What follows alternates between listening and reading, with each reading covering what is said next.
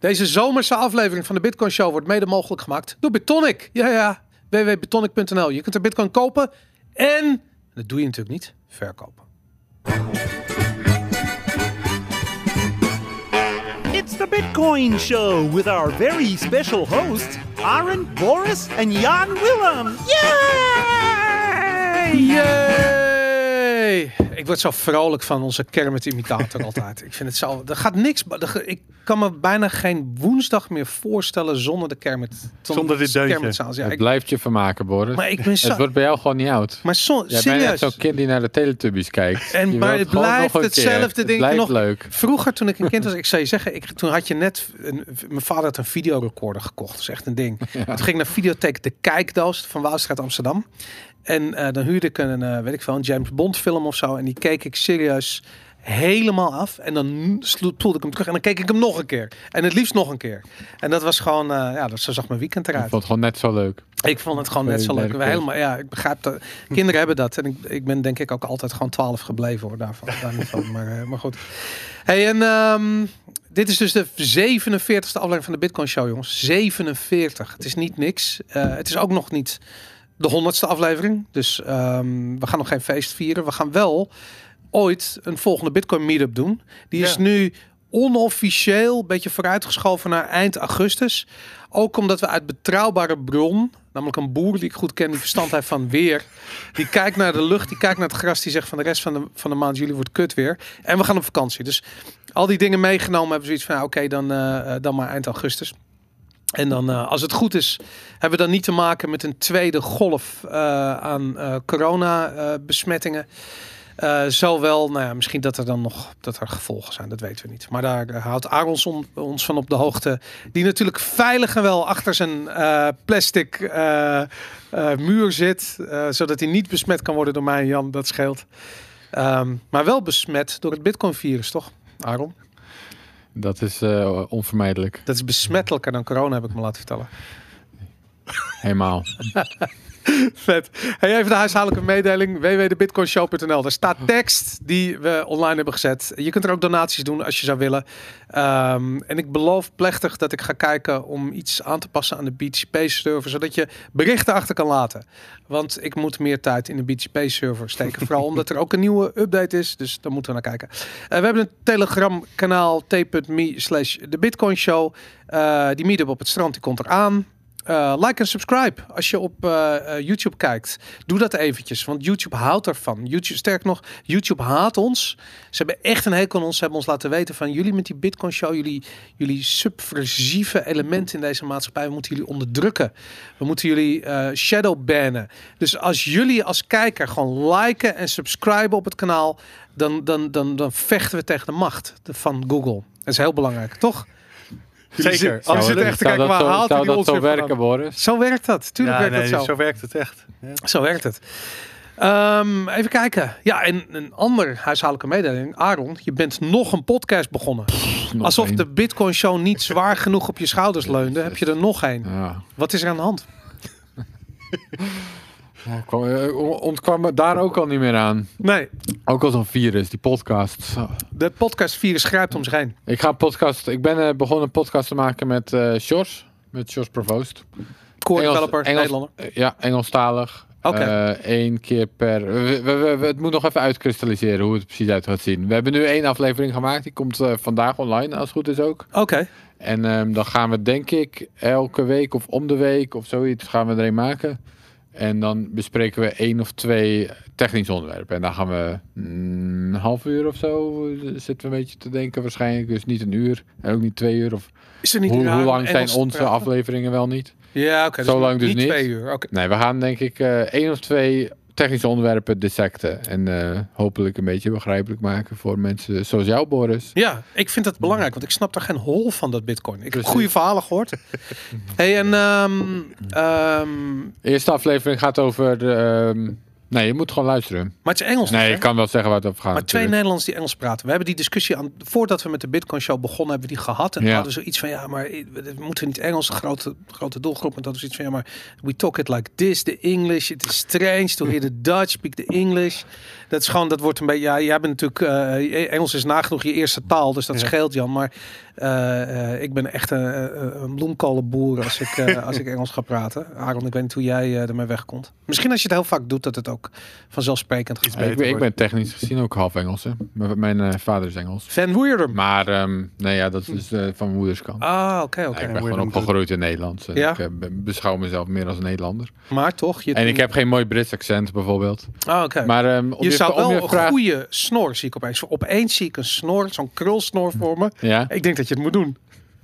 De Bitcoin snor, man. ik voel hem. Om je vraag te beantwoorden, Ja. Boris.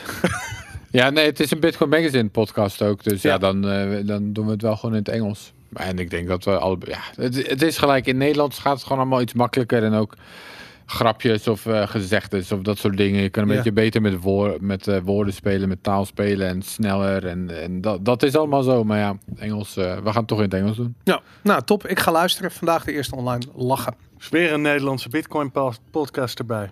Nou, een beetje Ja, maar dat, dat is dan lastig. Of dat Nederlands is, dat weet ik niet. niet. Dat, eh, Er zijn, en ik moet zeggen, ik luister naar, ik ken het ook niet, ik kan ook geen namen noemen, maar er is nog een Nederlandse Engelstalige, ik denk niet eens Bitcoin, maar shitcoin podcast volgens mij. Die heb ik ooit een keertje iets doorgestuurd. Ge- Nou goed, whatever, ik weet het ook. Ik wil er ook geen... We gaan zo naar het overzicht kijken. Hij heet trouwens de Van Willem Sjorsnado.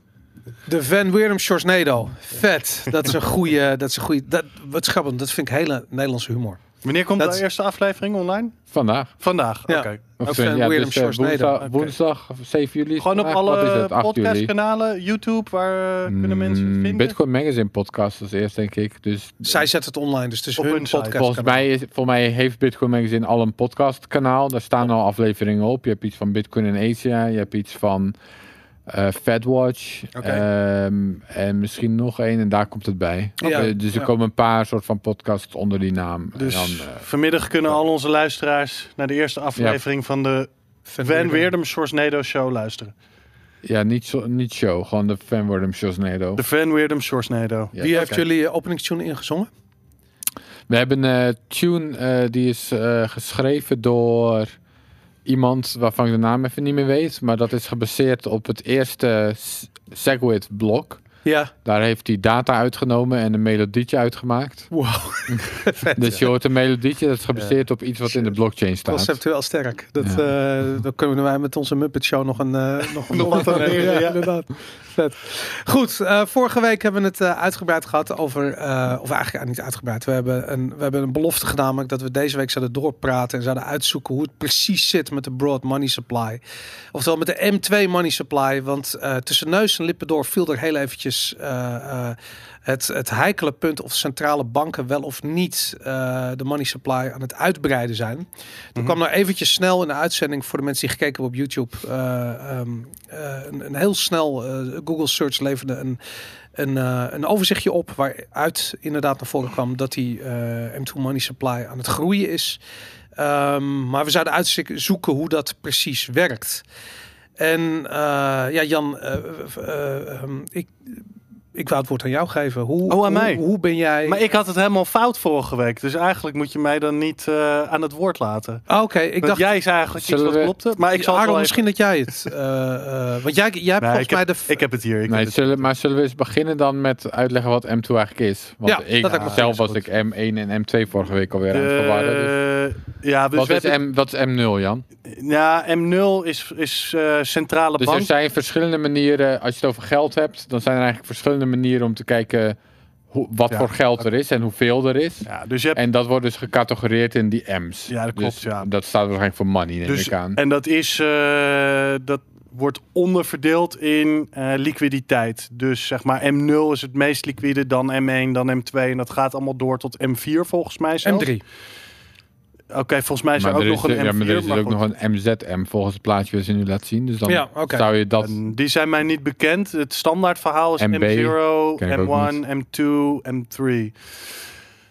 Dan Oké, is... begin bij het begin. Wat is M0? Of hoe ga je... Ik laat gewoon... Moet ik het gewoon aan jou overlaten of zo? La- Of, la- eh, laat maar, ik ik, laat kan het ongeveer over. vertellen. In ieder geval de belangrijkste zijn voor ons eh, M1 en M2.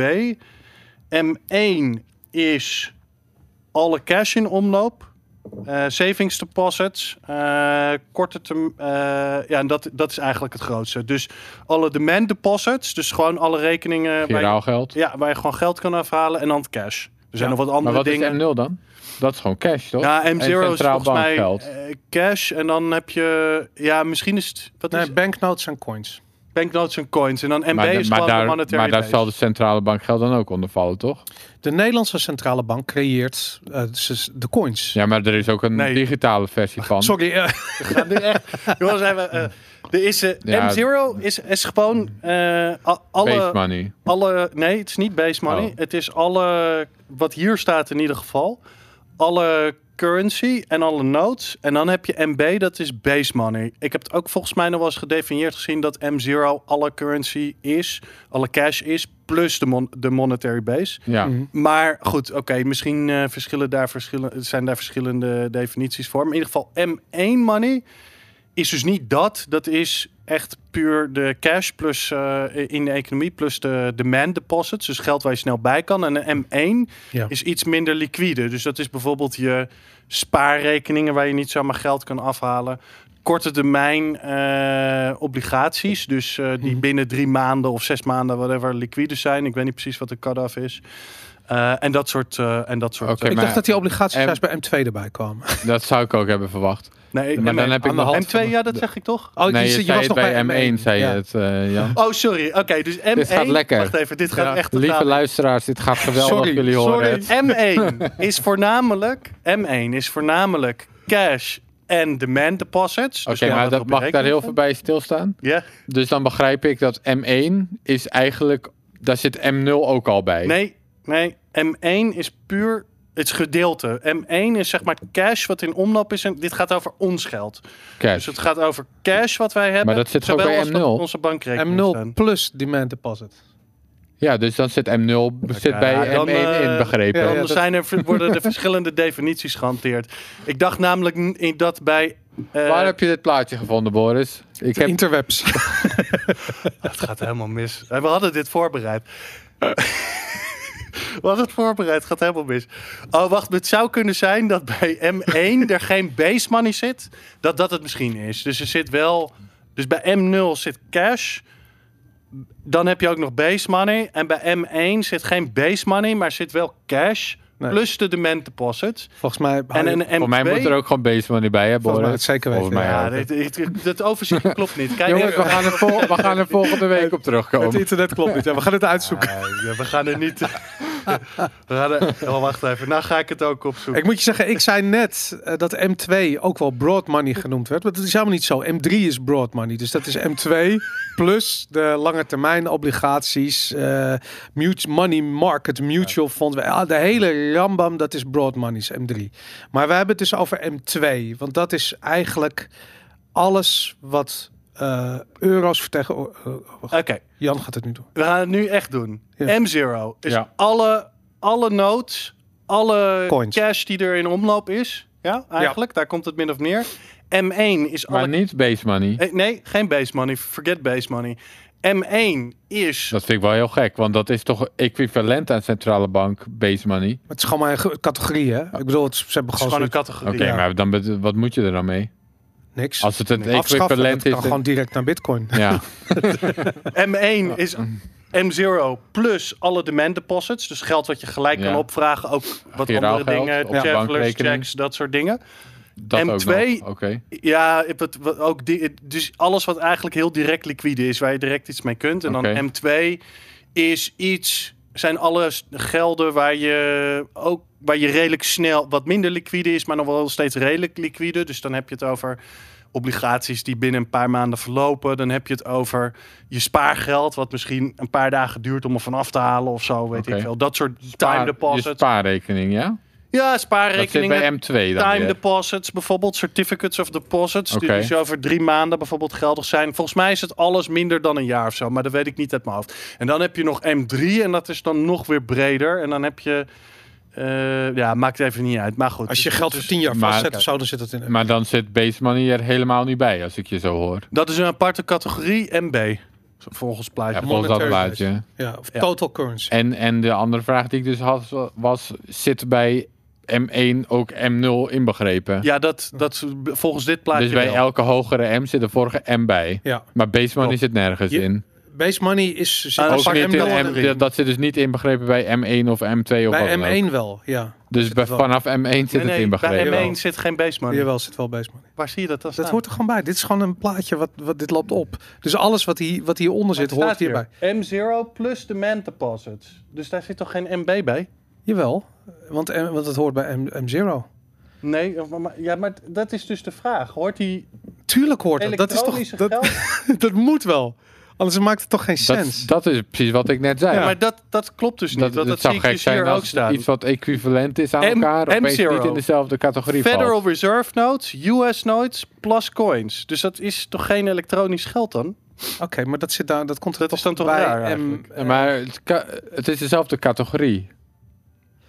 Het is equivalent aan elkaar. Het is direct inwisselbaar. Het gaat erom dat die monetary base money, die, die fysieke muntjes en, en dingen zijn, plus eh, ehm, eh, alle cashreserves van de banken. Nee, maar, nou, daar komt gewoon de checking accounts komen daarbij. nee, Dat- het, is echt, het is echt apart.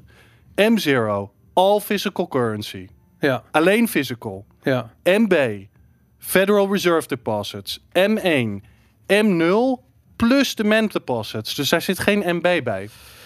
Nou goed, Snap je hem? ja, ik, ben- weet gewoon niet of het, maar het, het strookt is- nog niet. Ik heb een cognitieve dissonantie. Het strookt gewoon niet met mijn. Maar MB dat- hoort gewoon niet bij die, bij die nulletjes en die eentjes en die tweentjes. Het is gewoon een aparte categorie. Oké, dan laten we dat hierbij rusten. Oké, maar eh, het, het- laten we even op het... want we hebben nu een kwartier besteed aan deze discussie. Ja. Die onge- onge- ongetwijfeld glashelder was voor iedereen thuis. Ehm, wat was nou vorige week hadden we het, er, hadden we het erover. Hè? Ja. Dat er natuurlijk ontzettend veel base money geprint wordt. Maar dat de effecten daarvan niet in de money supply, in de daadwerkelijke economie eh, te zien zijn. Tenminste, ik beweerde dat de money M2 supply niet echt aan het groeien was. Dat klopt niet. Eh, dat heb ik opgezocht. Dus de M2 money supply groeit het snelst sinds de Tweede Wereldoorlog. Ja. Sinds begin dit jaar enorm toegenomen.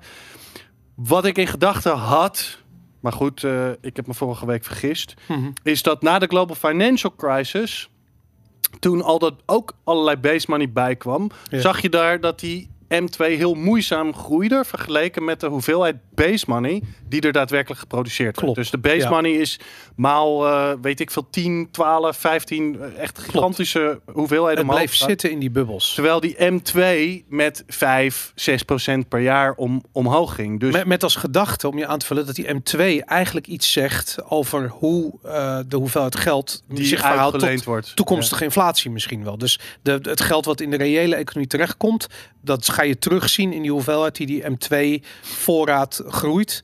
Eh, dat zou, en dat gebeurde niet na 2000, eh, eh, wat was het, toen, dat, toen die, die, die, 2008, de global ja, die, die. QE-programma's die kwamen pas iets later op gang volgens mij. Maar toen zag je dus dat dit, dat geld bleef zitten. En, en de, de huizenmarkt is een goed voorbeeld van een bubbel waar het geld blijft zitten. Mhm. Omdat er wordt wel meer geld ge- in de hypotheekmarkt gepompt. Maar dat raakt niet de reële economie. En dat is natuurlijk het uiteindelijk waar het om gaat. Van, hebben we zometeen te Ja. maken met inflatie? Oké, ja, klopt. Dus dat is waar, waar we naartoe re- proberen te Klopt. redeneren. Dus Oké, dat en base met money- inflatie bedoel je? Dat er zoveel CPI? meer. ge- n- Nee, nee, maar dat er zoveel meer geld in omloop komt dat we dat terug gaan zien eh, in de Maar als je prijzen. het in huizenmarkt ziet, dan zie je het toch terug? De- klopt, daar zag je het ook terug. Maar dat is dus nog blijkbaar niet genoeg eh, eh, om mensen te laten eh, kennismaken met het begrip inflatie. Ik bedoel, je ziet het ook terug in de CPI. Eh, je ziet het ook terug in de supermarktprijzen, maar gewoon nog niet zo dramatisch. Weet je Dus je zag met dat base money, hè, met die groeiende base money na de global financial crisis, al die opkoopprogramma's, dat soort dingen, zag je natuurlijk daardoor was wel, tenminste naar ons idee, effecten op de huizenprijzen op een gegeven moment, de aandelenbeurzen, dat soort zaken. Mhm. Maar je zag dat niet echt in de groei van die M2 money supply. Wat er, ja, wat, wat je zou doen denken aan dat de hoeveelheid leningen groeit en dat soort zaken. Ja. Eh, dat is nu wel iets, eh, nu wel iets anders. Eh, het lijkt nu sneller te groeien dan na de global financial crisis. Sterker nog, Ik heb dat even opgezocht. Het is eh, de snelst groeiende periode sinds de Tweede Wereldoorlog. En het lijkt erop alsof we nu in een periode ingaan met langdurige groei van de M2 Money Supply. eh, waar de M2 Money Supply sneller groeit dan de Real Output Productivity, Real Output Growth.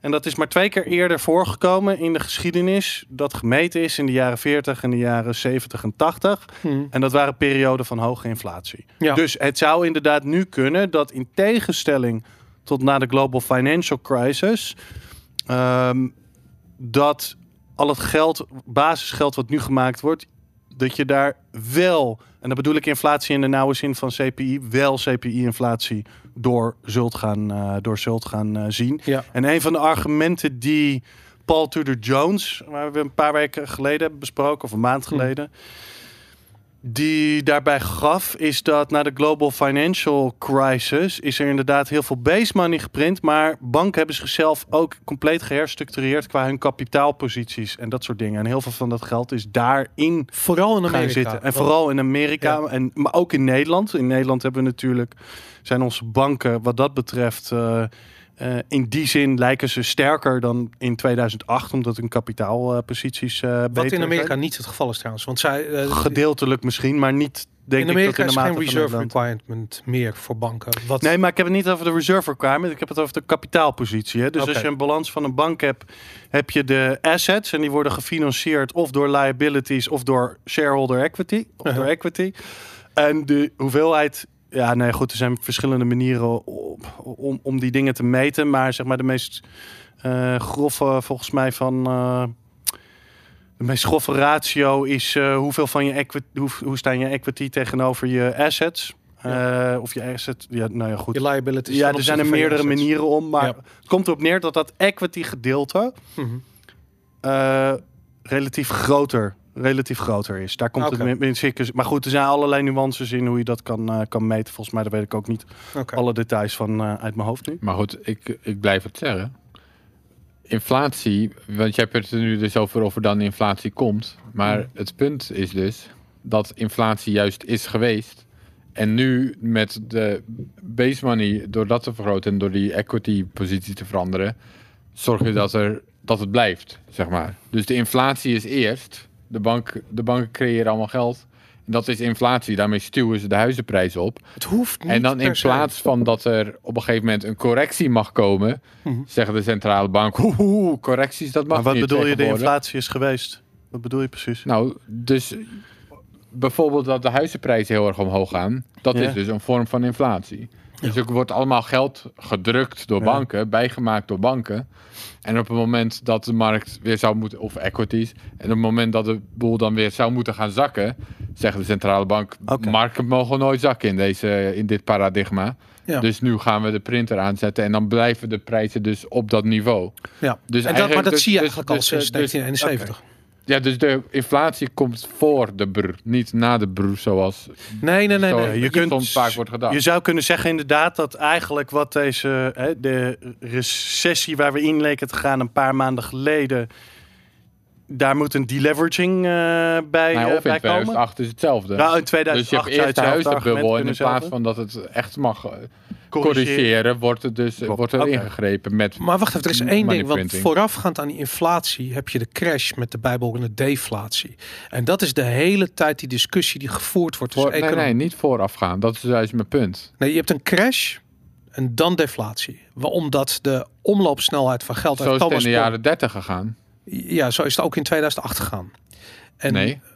Nou ja, wat bedoel je? Ga, ga, ga door. Nou ja, het idee, het is, afmaken. zodra er een crash plaatsvindt, Ja. eh, een crash is altijd eh, deflationair. En ehm, wat je krijgt is dat mensen bang worden. Ja, daarom Op wordt hun geld gaan zetten.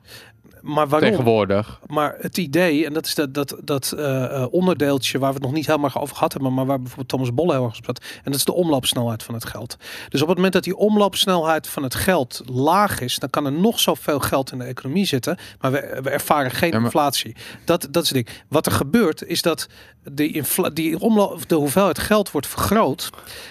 Als dan de omloopsnelheid omhoog gaat, dan pas krijg je inflatie. Ja, maar dat, daar had je het vorige week over. Alleen, dat is dus inderdaad to- wat Thomas Bolle of een Keynesianer op nahoudt. Maar, dat Maar- is niet per se En Keynesiaans. Austrian die zegt juist dat het andersom is. Die zegt, eh, de omloopsnelheid hangt af van hoe graag mensen hun geld willen Ja, vasthouden. Of maar niet, dat is niet heel andersom. filosofisch. Maar, we, maar het gaat, we leven in een Keynesiaanse wereld. Dus als je kijkt wat er nu Nee, gebeurt. we leven we Keynesiaanse...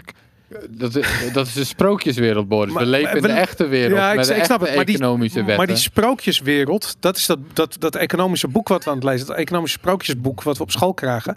Daarin eh, eh, zie je wel degelijk die boom-bust cycles, die, die zwaar vergroot worden door het monetair beleid van die, van die centrale banken. En wat ze steeds aan het bevechten zijn. En de, de vraag ook is, en dat is, dat is die podcast die ik met Willem Middelkoop ook had, van oké, als je die deflationaire marktkrachten hebt, want die markt die wil corrigeren. Eh, dat ziet eruit in een vorm van deflatie.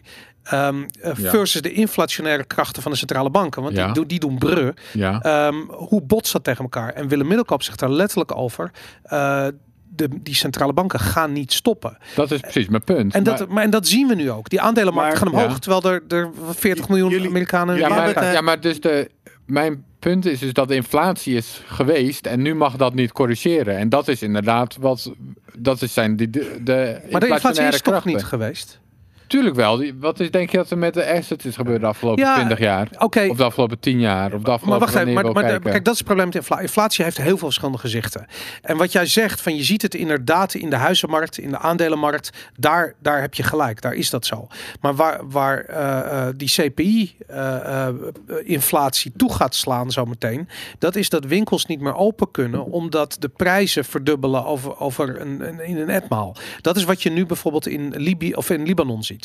En dat, dat is dat moment waarop de pleuris uitbreekt, waardoor goud door het dak gaat, bitcoin door het dak gaat en waar eigenlijk eh, geld eh, niet meer functioneert. En dat is dat, dat hyperinflatiemodel waar inflatie een opmaat naar is. Alleen eerst zie je het dus in Maar een ik- aantal verschillende eh eh eh Maar het punt Nou, van nou, Aaron was ik- vrij simpel niet. volgens Ja, mij. Dat Wacht het even. in het CPI gaat gebeuren, dat moet ik nog maar zien. Ja, de- Kan. de- het punt van Aaron was vrij simpel volgens mij. En volgens mij, als ik een klein taalpuntje mag maken. Het losse gebruik van het woord inflatie Ja. helpt volgens mij niet altijd Nee. bij deze discussie. Het is enkel Uh-huh. volgens mij wat Aaron probeerde te zeggen. Je hebt bepaalde asset classes, huizen, aandelen, Mhm. die heel erg sterk groeien in, in prijs door bepaalde factoren. En wat er Ja. dan eigenlijk moet gebeuren, de markt is irrationeel. Die moet je eigenlijk laten, hè, eh, die moet je eigenlijk laten klappen, die, die prijzen. Want de markt is zich aan het herstellen. En dat staan wij dus niet toe. Ja. Dat, dat is volgens mij Daar zijn we het allemaal over eens. Het punt wat je probeerde Ja, te- en, te en, als maken. je, en als je in eerste instantie ervoor zou zorgen dat je niet zo makkelijk geld kan bijmaken. Of dan zijn die bubbels dan- dan- minder groot precies, en dus dan- de crashes minder die hard. bubbels ook niet inderdaad. Ja. Of met artificiële rentes. dat zijn minder dingen. groot. En dat is wat de Oostenrijkse Zijn minder groot. Laten we daar dan maar op stellen, ja. En dus, maar als de bubbels minder groot zijn, zijn de crashes ook minder groot. Ja. En dat is dus het idee van die Oostenrijk. En dat is helemaal, ik bedoel, daar zijn we het allemaal over eens. Alleen de realiteit is nu dus dat. Ik niet helemaal. Oké.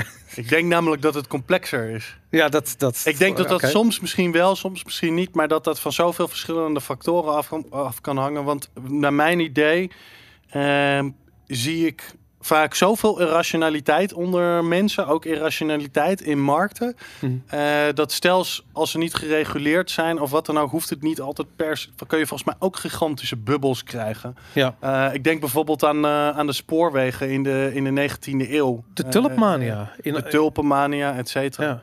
Maar daar moet ik wel goed, bij zeggen, die, die bubbels waren niet zo groot dat- als dat het lijkt. Het gaat erom, hè, eh, is het statistisch gezien, als je geen overheidsinventie hebt, is de kans minder groot dat je Ja. dit soort bubbels krijgt. En is het eh, over de tijd genomen, eh, gemiddeld zijn de bubbels kleiner en dat soort. Nou, ik denk wel, ik- neig daar ook wel naar, maar ik denk wel dat. En, en volgens mij, eh, rond die tulpenmania, daar zijn ook wel veel mythes absoluut, ontstaan. absoluut, en, ja. en volgens mij, dat soort bubbels kunnen dus ook door een informatie, asynchronisatie, hoe noem je dat? Ja. Dus als, volgens mij was het bijvoorbeeld bij die, tul, bij die tulpenbollen zo dat er was een of ander virus of er was iets met die bollen en mensen dachten dat dat dus een speciaal soort bol Hmm. was. Die zwarte bollen, ja. Die ja, en dan op basis Ja. daarvan was het op zich best rationeel dat ze veel waard werden. Tot ze erachter kwamen dat het eigenlijk helemaal niet een speciaal soort bol was, maar een virus of zo. En toen stort het in. Voor mij was het zo'n verhaal. Dus, dus ja. dat het op zich nog steeds een soort van rationeel Ja. rat- rationele prijsontwikkeling was op basis van de informatie die, die ze hadden. Alleen klopte die informatie dus. Nou, en wat, dat, dat het was ook een soort achter? future, omdat die bollen zaten nog op die boot. En die boot die deed er twee, drie maanden over om naar Nederland te varen. En inmiddels Ja. werd er gespeculeerd op de prijs van die fantastische bollen die aan boord moesten zijn. En toen die, nou ja, goed. we- er was wel van alles aan de hand met Ja, financiële Maar er was een paar jaar geleden was er ook een artikel in de Smithsonian, volgens mij, Ja, daar, die, ja, daar heb je Ja, waarin het schijnt dat eh, die bubbel eh, in geschiedenisboeken heel sterk overdreven was. Omdat Calvinisten, zeg maar, die bubbel wilden gebruiken als een eh, manier om Fake mensen nieuws. op het morele juiste pad te krijgen. Ja, ja. Dus te waken voor financiële speculatie en dat soort dingen. Dat is slecht, dat moet je niet doen, et cetera. Dus die bubbel schijnt ook sterk te overdreven zijn geweest. Maar goed, Nice. was even, het was in de Smithsonian Magazine volgens mij. Maar ik weet, ik, ik weet niet meer hoe die heet. Maar ja. misschien als je dat googelt dat je het kunt vinden. Nou goed, één laatste ding wat ik hier nog over wilde zeggen is dat is natuurlijk het vraagstuk van oké, hoe komt hoe komen die centrale banken opkoopprogramma's, hoe komt dat geld uiteindelijk in de reële economie terecht? Iets wat in eh, 2008 eh, eigenlijk niet gebeurde of heel indirect gebeurde, omdat de meeste mensen die bijvoorbeeld een huis kochten met de lage rente, verkochten eh, of tenminste die hun huis verkochten omdat de prijs omhoog ging vanwege die bubbel, kochten daarna een duurder huis terug. Dus dat geld bleef een beetje zitten in die, eh, eh, in die toestand. En je zou kunnen zeggen van ja, er werden natuurlijk ook wat verbouwingen gefinancierd. Ik bedoel, als je naar Amsterdam kijkt, de, de, eh, er zijn twee momenten in de geschiedenis geweest waarin de stad deze. Eh, eh, hoe noem je dat? Deze eh, kwaliteit had dat de gebouwen in zo'n staat waren. Dus namelijk de Gouden Eeuw en nu. Ehm, nog no ik bedoel, ik ben opgegroeid in Amsterdam in de jaren tachtig. Het was één fucking rattenhol. Weet je, de helft van de stad stond op instorten. Elk portiek lag vol met junks. Ik, ik kan me voornamelijk die, al die gestutte grachtenpanden herinneren die je had. Al die gestutte gebouwen. Nou, als je nu kijkt, serieus, het is allemaal tip-top. Je ziet dat niet meer. En dat is dus één keer eerder voorgekomen. Dat was de Gouden Eeuw. Dus je kunt wel zeggen van, oké, er is natuurlijk wel door middel van al die verbouwingen. En dat heeft op een gigantische schaal plaatsgevonden. eh, is er geld in de reële economie terechtgekomen. En dat zien we dus ook eh, terug aan, als je kijkt van 2008, wat is er met die money supply gebeurd? Nou, hoe ziet dat er nu uit? Ehm, ECB heeft eh, eh, in mei 2020 zijn ze hun, eh, ehm, eh, hun tweede opkoopprogramma van een extra 750 miljard euro begonnen. Ze hadden al een opkoopprogramma van 600 miljard euro. Ehm, eh, sorry, sorry, ik haal het door elkaar. Ze zijn 750 begonnen en daarbovenop kwam nog eentje van 600 miljard euro. Ehm, dus bij elkaar eh 1,3 en een half biljoen euro wordt erbij gemaakt. En wat doen ze met dat geld? Nou, ze kopen daar obligaties van. Dus dat zijn staatsobligaties. Maar dus ook eh, bedrijfsschuld kopen ze op. Dus we hadden het al, we hebben het al een keertje gehad over dat rare verhaal dat de ECB eigenlijk die overname van Louis Vuitton heeft betaald. Wat natuurlijk te krankzinnig voor woorden is, weet je. Want je zou zeggen van ja, de, de economie moet ondersteund worden. Wat we niet nodig hebben is een, een van de luxe merk, wat misschien wel de definitie van een bubbel vertegenwoordigt. Dat dat eh, verder opgepompt moet worden. Maar we zien dat dus wel. Dus op het moment dat ehm, een overname gefinancierd wordt, betekent dat aandeelhouders eh, direct geld krijgen van de ECB. Hmm. Nou, het is maar de vraag of dat in deze markt terugstroomt naar eh, de aandelenmarkten. Kans bestaat dat dat naar. Je bedoelt naar de reële markt. Praat alsjeblieft goed in je. eh, Maar dat bedoel je toch? nou, ik denk eerlijk gezegd dat me- omdat die eh, omloopsnelheid zo eh, laag is, dat mensen dat het helemaal nergens naartoe stroomt. En dat het gewoon op een bankrekening staat ergens. Omdat op dit ogenblik, ja, ga je verder speculeren in die aandelenmarkt? Kan, weet je, sommige mensen doen dat. Maar ik denk dat eh, beleggers die echt kijken naar de fundamenten van de markt, die zien gewoon van ja, hier, er is iets, er is iets raars aan de hand, weet je. Het is niet mogelijk dat de S&P 500 een nieuwe all-time high raakt, terwijl we in, de middel, in het midden van een, van een wereldwijde epidemie zitten en, en, en eh, weet ik veel, een derde van alle werkende Amerikanen hun baan kwijt zijn. China gaat het ook weer helemaal door het dak. hè? Ja, ja. Allerlei records die, records die verbroken worden. En de Chinese overheid roept ook op Terwijl burgers om eh, te investeren. de Chinese staat eh, letterlijk eh, met ongeveer zo'n beetje ieder land nu conflict is aan het zoeken over hun eh, grenzen. ja, Dus, India, ja, India, het westen, ja. Bhutan, eh, Taiwan, Japan, ja. Vietnam, eh, Hongkong, Ja. Taiwan. Er wordt over Rusland, hè, dat kwam ook nog even voorbij. Oh ja? Ja, ze willen Ja, Vladivostok blijkbaar weer terug. Vladivostok, ja. Ja, willen ze weer terug. Vet. Nou, dat, eh, ik moet je eerlijk zeggen, ik zou het scenario van de derde wereldoorlog, eh, eh, als China en Rusland ruzie met elkaar krijgen, dat, dat zou ik een stuk geruster op zijn, laat ik het zo zeggen. Want als die twee gaan samenwerken, dan krijg je echt die derde wereldoorlog eh, situatie. Maar goed, we, we, we misschien een beetje ver af van, van het inflatieverhaal. Ja. Maar, maar het idee is dus dat, en dat zien we dan ook in die grafiek, die staat ook in de show notes, eh, ehm, die Federal Reserve grafiek, dat we inderdaad die ehm, money supply zien we aanzienlijk groeien. En is er nog één ding wat ik hierover zeg, want ik, heb, ik, ik ben echt het hele weekend bezig geweest in te kijken weer hoe werkt, eh, eh, hoe werkt die dynamiek rondom die geldcreatie. En één aspect wat heel interessant is, dat Europa vaak vergeleken wordt met Amerika. Dus, dat je, dus de euro wordt vergeleken met de dollar. Dus Mhm. je zegt van de Fed, die creëert, eh, weet ik het, elke dag een, een biljoen aan, aan extra dollars of aan extra eh, opkoopprogramma's. En in Europa is het wat minder. Waarom is dat? Waarom is dat verschil zo groot? Want je zou zeggen van de Amerikaanse economie is wel groter dan die van Europa. Maar waarom is het verschil zo groot? En dat heeft te Nou, maken de met... Europese economie is groter dan die van de VS, toch? Nou, eh, Hun- dat, dat zou zomaar kunnen. Ik, ik weet niet. Maar in ieder geval, het grote verschil is omdat de dollar de World Reserve Currency is. En met name olie betaald wordt in dollar. Is de dollarmarkt veel meer liquide. Er is veel meer vraag naar dollars. Mhm. Dus als Amerika eh, een, een biljoen aan eh, dollars eh, de markt inpompt.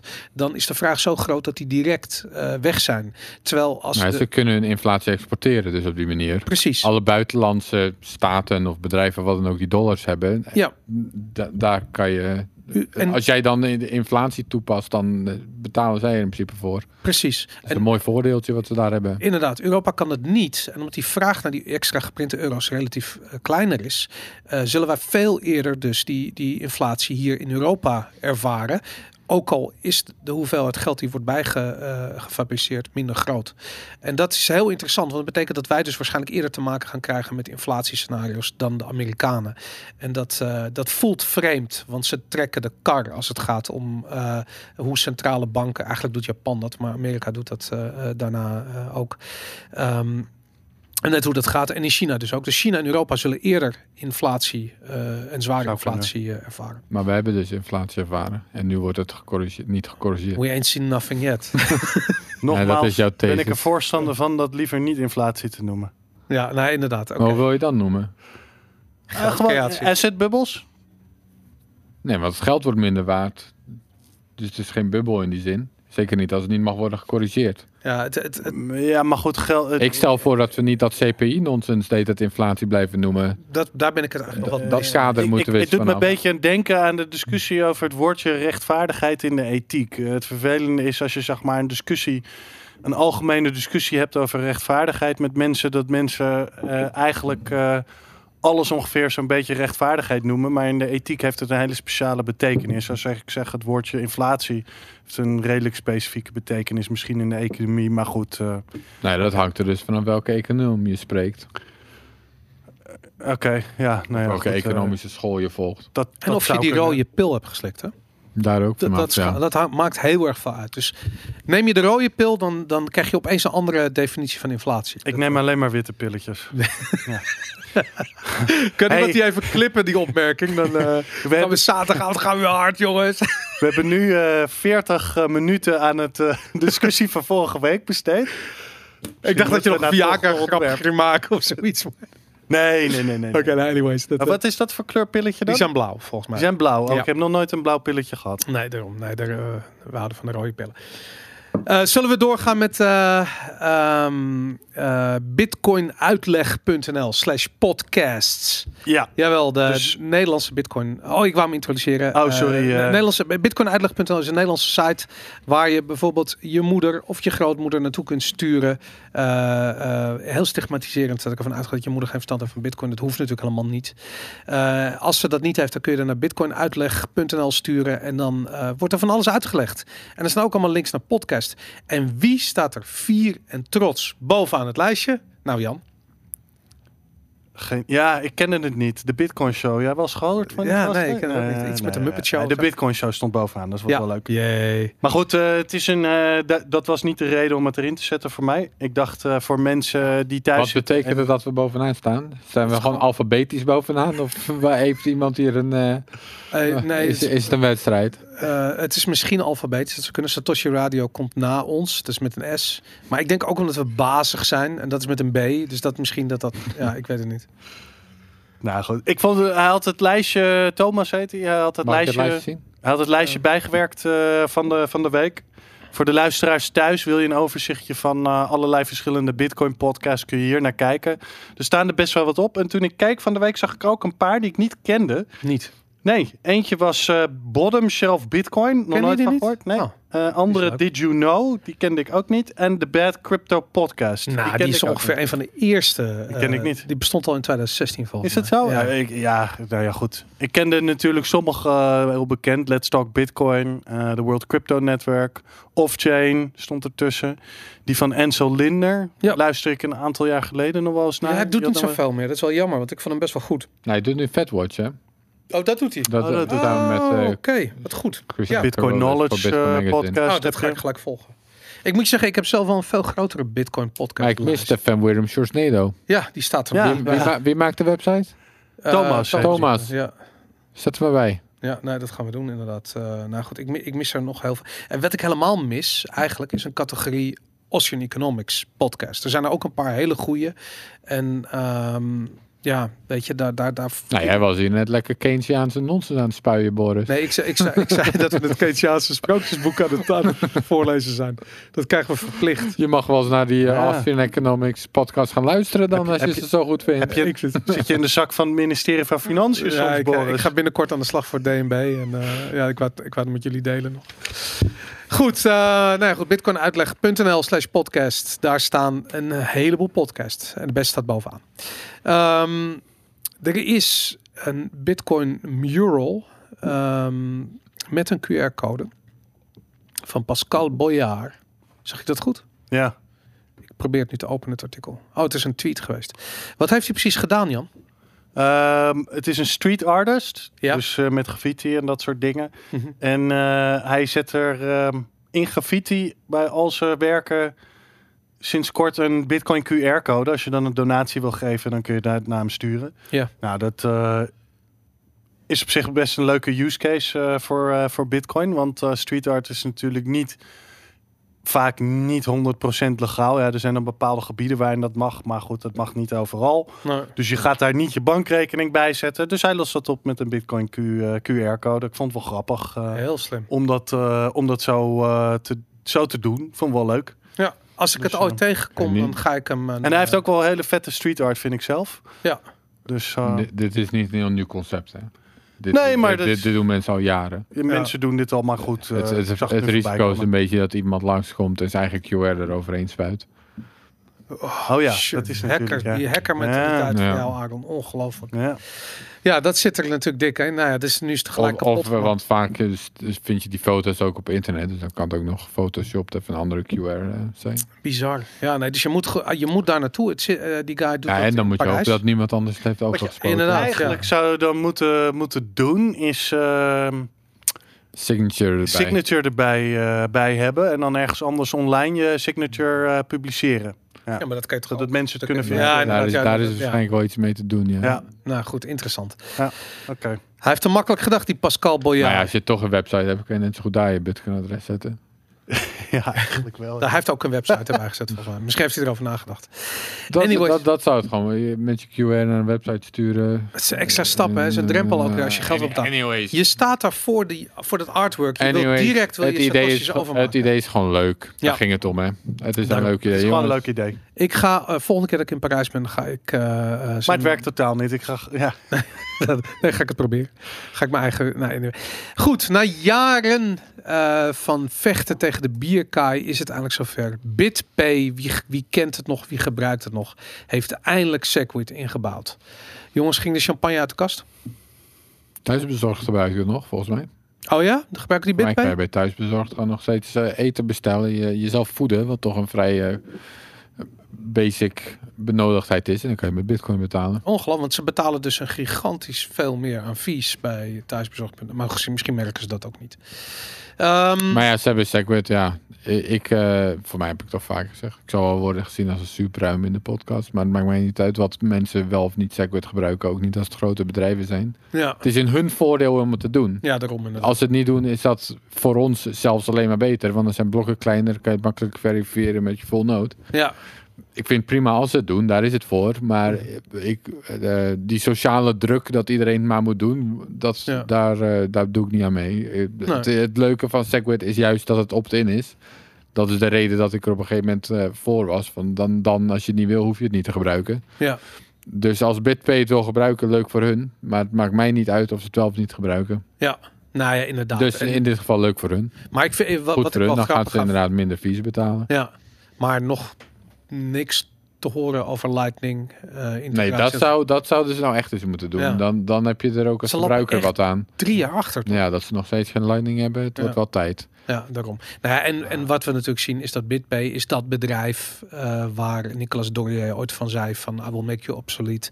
En dat is waarom die BTP server heeft gebouwd. En eerlijk gezegd, BTP server heeft BitPay in elk opzicht ingehaald.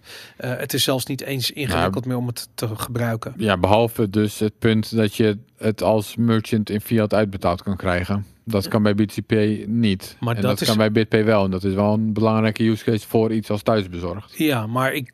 Ja, nee, dat, dat ben ik wel met je eens op zich. Behalve dat thuisbezorgd.nl niet goed bij zijn hoofd is. Dat ze niet in bitcoin willen worden uitbetaald.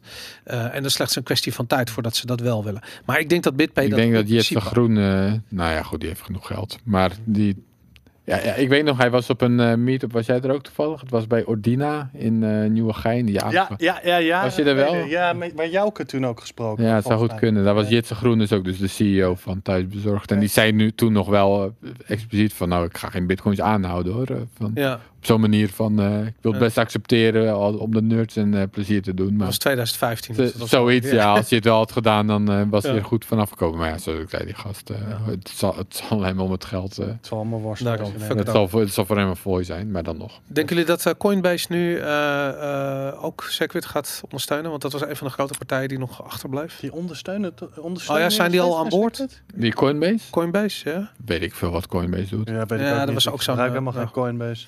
Ik gebruik ook geen meer. En we raden het ook niemand aan om Coinbase te gebruiken. Hetzelfde geldt voor BitPay natuurlijk. Ja, BitPay is eigenlijk, dat had best wel een succesvol bedrijf kunnen zijn, maar het is nu, ja, Pre-Segwit. Nou, ik heb ook nog wel contact met gehad. Het was, het was super cool. Het was prima. Pre-Segwit. En daarna, zij werden gewoon een partij die een, eh, ja, aan de verkeerde kant van de, van, de, van de burgeroorlog in Bitcoin heeft gestaan. En dat heeft ze gewoon ontzettend veel goodwill in die community gekost. En ik ben het met je eens, Aaron, dat ze lekker zelf moeten Ja, weten en, wat ze doen. en leugenachtig, dat is waar Nicolas Dorier dus toen op reageerde. Ja. Ja, dat klopt. Dat, dat was zo'n blogpost dat Segwit 2X zou komen en dat, eh, dat iedereen moest upgraden. En de, de manier waarop het was gepresenteerd Ja, dat- was, klopt, ja, Bitcoin ja. gaat een upgrade eh, tegemoet en eh, je moet nu upgraden, zeg maar. ja. Nou, En dat is waar Nicolas en veel anderen zich zo aan stoorden. En, eh, dus Ja. inderdaad de geboorte van BTC-server.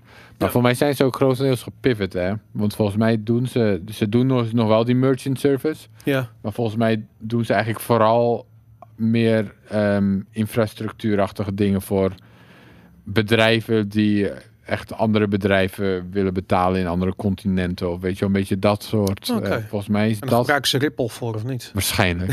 volgens mij is dat nu een beetje een hoofd-use case wat ik me ervan eh, heb meegekregen. Dus die merchant service is meer een bijdingetje geworden inmiddels. Ja, want ik zag dat ze een omzet draaiden van een miljard. En dat vond ik nog wel knap. eh, dat ze dat, eh, eh, ja... Nee. Laat ik zo zeggen... het- het- 1 miljard aan transacties per jaar doen, Sorry, dat, ze. Ja. dat, dat inderdaad. Ja. Dat vind ik toch heel Dat veel. ja. Ja, het is echt heel veel. Dat, maar dat claimen ze zelf dus. Ja. Claimen ze zelf. Zit ze nog in Nederland trouwens? Ja. Ja, ze hebben nog dat kantoor in Utrecht volgens mij. Ja, Oké. volgens mij ook inderdaad. Ja. Goed, eh, laten we doorgaan naar eh, de unveiling van Big Spender. Eh, het is een vulnerability al zo oud als de weg naar Rome. Maar er is nu weer iets over gepubliceerd in, ehm, op een site zengo.com. Ik ken het niet. Ja, het is een nieuwe wallet als het goed is. Oh, Zengo is een nieuw wallet. Oké. Ehm Aaron, zou jij willen uitleggen wat er toch aan de hand is met die, double spend, eh, of eigenlijk die replaced by fee trans vulnerability die de hele tijd weer wordt gepresenteerd als zijnde de, de ondergang van Bitcoin.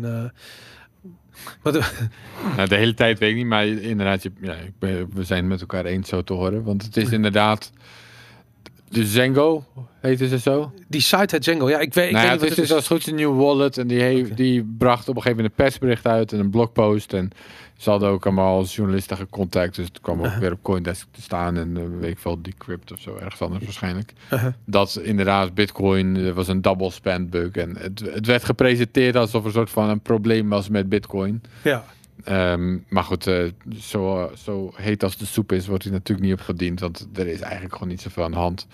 Wat er aan de hand is, is dus je hebt RBF, Replace by Fee. Dat is dus een manier waarop je, als je eenmaal een transactie hebt verstuurd naar het netwerk, dan kan je eigenlijk een, de fee van die transactie verhogen daarna. Dus de fee is niet hoog genoeg, hij, komt niet, hij wordt niet snel genoeg eh, geconfirmed naar je smaak.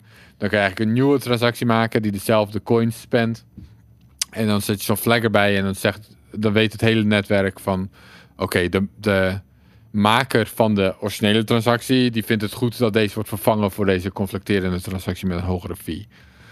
Dat kan sowieso, maar als je die flag erbij doet... dan zeg je dat heel expliciet van dat is prima. En dan zullen alle nodes dat ook accepteren. Want als je die flag, als je die flag er niet bij doet... dan kan nog wel gebeuren dat eh nodes die transactie niet voor je gaan forwarden. Omdat ze denken, dit conflicteert met iets wat we eerder hebben gezien. ja. Nou, nou is het zo dat als jij zo'n transactie in je wallet krijgt, dan is de vraag hoe gaat jouw wallet daarmee om? En sommige wallets kiezen ervoor dat die, wall- dat die transactie al wordt weergegeven in je balans. Van oké, je hebt weer een transactie ontvangen. Dus stel je krijgt eh 1 bitcoin, laten we gewoon een rond getal gebruiken. Je, krijgt, je hebt 4 bitcoin en je krijgt zo'n transactie van 1 bitcoin. Dan zegt je wallet, je hebt nu 5 bitcoin. ja. Eigenlijk heb je dus nog geen 5 bitcoin, want die ene eerste is nog niet geconfirmed. Maar daarvoor, dus voordat die is geconfirmed, staat er al je hebt 5 bitcoin. Dat is gewoon een user interface afweging die zo'n wallet maakt. ja. Op het moment dat die transactie vervangen wordt door RBF, dan kan het ook nog dat die coins opeens ergens anders heen gaan met die nieuwe transactie. Mhm. Dus dan eigenlijk zou je wallet interface moeten laten zien van, oh, die transactie vervangen. Dus je hebt nu toch maar weer vier of zo. ja. Nou ja, sommige wallets doen dat dus niet goed. Dus dan lijkt het gewoon nog steeds of je er vijf hebt, maar eigenlijk heb je er maar vier. En Ja. dat noemen ze dan een double spend. En sommige Eh, van en die wallets eh, recoveren ook niet meer. Willen daarna niet meer dat is, dat is een beetje, dat is een beetje het probleem. Dat het dit blijft hangen bij, bij sommige van die wallets. Dat gewoon het bedrag wat je eigenlijk niet hebt, maar dacht te gaan krijgen, dat dat blijvend in je user interface staat. Ja. En bij sommige wallets is het ook nog eens zo, nog een stap erger. Dat als je dan zelf op een gegeven moment het geld gaat uitgeven, dat ze er dan nog steeds van uitgaan dat je die unconfirmed transactie hebt. En dan komen ze erachter van, oh, de transactie werkt niet. Die we, Ja. Geld dat we willen spenden wordt niet geaccepteerd door het netwerk. Ik En vond dan, het... re- en dan heb je wel echt een probleem met je wallet, zeg maar. Dan Ja. moet je gaan resetten of dan maar, moet je... maar hoe kan het? Want dat verbaasde mij. Ik vind het trouwens wel ja, een beetje beneden maats eigenlijk dat die wallets daar zo mee omgaan. Want het is natuurlijk ja, niet het zo is heel gewoon een slim. lelijke bug inderdaad. Het is, het is gewoon niet heel slim. Maar wat ik niet snapte, ze beweerden zelfs dat als er als je sommige wallets eh, oninstalleert en herinstalleert en opnieuw synct, dat ze nog steeds die bug blijven houden. Maar dat snap ik niet, want dan moeten ze toch zeg maar de eh, nieuwe uh, de nieuwe transacties processen. Dus hoe Ja, kan het nou dat ze dan nog steeds Hij die gewoon oude op transacties telefoon doen. of zoiets. moet er iets tussen ja, maar zitten? dat kan ik zo? me niet voorstellen. Als jij je Nee, dan- sheet dan moet er- invult, dan ja, werkt dan- dat echt wel, weet je. Dat, Dat, eh, dat lijkt me ook. Nee, maar Ja. dit, dit, Dat dit staat, dit nou staat dan, er dan weet in ik het niet. artikel. Bij eh Bread Wallet bijvoorbeeld. Zelfs als je het eh, afhaalt en opnieuw installeert, dan nog steeds blijft er die oude transactie oppikken. Nou, dat kan haast niet als je die informatie bij node ophaalt, want die nodes Nee. moeten opgedate zijn. Dus er moet er iets, er staat iets, iets lokaal tussen zitten. op je, ja, er moet ergens iets op je lokaal telefoon. of wat, dan ook. Maar goed, het punt is dus, het werd gepresenteerd als een double spend. op de server. Nee, dat is wel een heel losse definitie van double spend. Ja. Het hele idee van Bitcoin en van de blockchain is dat als er conflicterende transacties zijn, dat er eentje wordt gekozen. Ja. Als jouw wallet daar niet goed op is gebouwd dat hij dat snapt, dan Ja. ja. dat is een probleem van je wallet. Maar een double Niet spend kan ik ja. het haast niet noemen, zeg maar. Er worden niet Dus- coins twee keer uitgegeven. Nee, want, want, want, daar ja. zijn confirmaties voor. Daar is de blockchain voor. En dat, Ja. dat blijft gewoon. Dus het is een, eh, Ja. het is, het is een bug die in sommige wallets bestond. En eh, je- als je mij vraagt, is het nogal opgeblazen hoe dat in de media is gebracht. En dat dat ook zo wordt gepikt Nou, door journalisten. En Wat, wat ik het ook was vond, een beetje een PR-stunt voor de nieuwe wallet. En journalisten gaan erin mee, want die willen ook kliks of die weten het niet beter. Nou, ze, zeggen, twee. ze zeggen ook major wallets, maar het gaat om drie wallets. Dat is de Bread Wallet, Ledger Live en de Edge Wallet. Maar Ledger Waar- Live Nou, zou ik wel zeggen dat dat... En Ja. Brad Wallet ook hoor. Het zijn wel grote wallets. Ja, nou anyway, Bread Wallet en Ledger Live zijn inmiddels eh, eh, geüpdate en hebben, eh, daar is de bug uit. Mhm. Eh, dus bij Bread Wallet is dat versie 4.3.1 die eh, gefixt is. En bij Ledger Live is dat 2.7.0. Gebruik je de wallets, update ze. En alleen de Edge Wallet, en serieus, ik, ik ken het niet. Ik heb het nog nooit geïnstalleerd. Ik weet niet wat het is. Nou, dat was voorheen Airbit. Oh ja, oké. dat nou, is ook rebranded Airbit. Ah, oké. Nooit Ah, gebeurd. Maar oké. anyways, dat is gewoon een wallet die je gewoon niet Airbit. moet gebruiken. Nee, volgens mij is dat niet echt een van de Ja, betere, maar nee. je noemt dan toch wel Ledger Live, waar ik denk van, nou, dat vind ik toch wel echt een beetje... Echt En Brad is ook groot, hoor. Dat is, voor, eh, eh, voor, voor Ledger. Ja, dat is niet best is van wel Ledger. echt een hele simpele fout. Ja, het is een simpele fout. Maar het is ook gefixt inmiddels. Dus eh, ze hebben Ah, dit... Oké, dat is wel prima, maar ik bedoel, dit... Ja, weet je, als je snapt waar voor Bitcoin dient, denk ik van... Dat is dan toch het gedeelte Ja. wat je wel goed moet hebben. Nou, kijk, wat er had Wallet, moeten maar- gebeuren, denk ik, is Ja. dat deze Zengo, of hoe ze heten, die hadden een berichtje moeten sturen aan die wallets. Van, hey, we hebben een bo- ja, dat hebben ze ook gedaan. Maar die hadden een berichtje moeten sturen aan die wallets van, we hebben een bug gevonden in jullie wallet. En that's it. Maar hebben ze gedaan. was, ja. maar het was helemaal niet nodig om er zeg maar, een blog Onwijs een post en een PR. ik bedoel, ze- ja. het was gewoon een, een Ja. lelijke, maar weet je wel, het was gewoon een bug in die wallets en die kan gewoon gefixt. Die is gefixt en meer is, meer is er eigenlijk niet echt aan al. Ja. Nou goed, ben je een gebruiker van eh Bread Wallet Ledger Live? Update aan de laatste versie. Ben je een gebruiker van de Edge Wallet? eh, pleur het weg. En dat is eh beleggingsadvies. Of van BRD. ja, nee, maar die is, die is je. updaten. Maar die, die, BRD, dat, gaat ook, Dat is ja. Brad Wallet. Ja, ja, dat gaat sowieso ja. automatisch, denk ik, toch? Oh, is- Edge was, heette voorheen Airbit. Nee, was Airbits. Ja. Van die eh, John, John Paul Pui of zoiets. Ja, Ja, oké.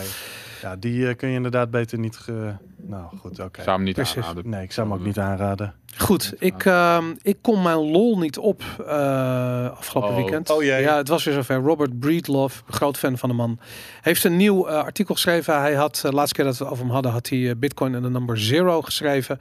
Eh, wat ik eh, fantastisch vind. Ik hou heel erg van die artikelen die je een beetje aan het denken zetten, waar wat geschiedenis bij wordt gehaald om Bitcoin in een iets andere context te zetten, waar je misschien nog niet aan gedacht had. Nou, dat heeft hij nu weer gedaan. Masters and Slaves of Money heet het artikel. Eh, het staat op zijn Medium post. Ehm, overigens kun je het ook eh, terugluisteren bij de Bitcoin Audible podcast, wat ik iedereen kan aanraden die geen tijd heeft om te lezen, maar liever wil luisteren. Eh, wat heeft hij gedaan? Waarschijnlijk geïnspireerd door de hedendaagse ehm, eh, sociale onrust die er heerst. Heeft hij, is hij gaan kijken naar hoe geld in het verleden, in de geschiedenis, is gebruikt om tijd en energie van mensen te stelen. En hij, het is een beetje abstract, maar dat is, dat is een insteek. En eh, dat is namelijk waar slavernij in zijn ogen economisch gezien over gaat. Van je steelt letterlijk van mensen hun tijd en hun energie. En eh, daarbij haalt hij de voorbeelden van de spiegeltjes en de kraaltjes in, eh, in Afrika. Dat was de, de, de kralen waren officieel geld in West-Afrika op een gegeven moment. En de Europese handelaren die hadden zoiets van: maar wacht eens eventjes, wij kunnen die dingen heel makkelijk laten maken in Europa. De, de glasblaassector was al wat meer geavanceerd, dus die konden die heel goedkoop heel veel kraaltjes maken. Eh, daarmee is eigenlijk de hele economie van West-Afrika op dat ogenblik eh gedebased. Eh, met andere woorden, iedereen raakte daar in de schulden, waardoor mensen ehm, de schulden?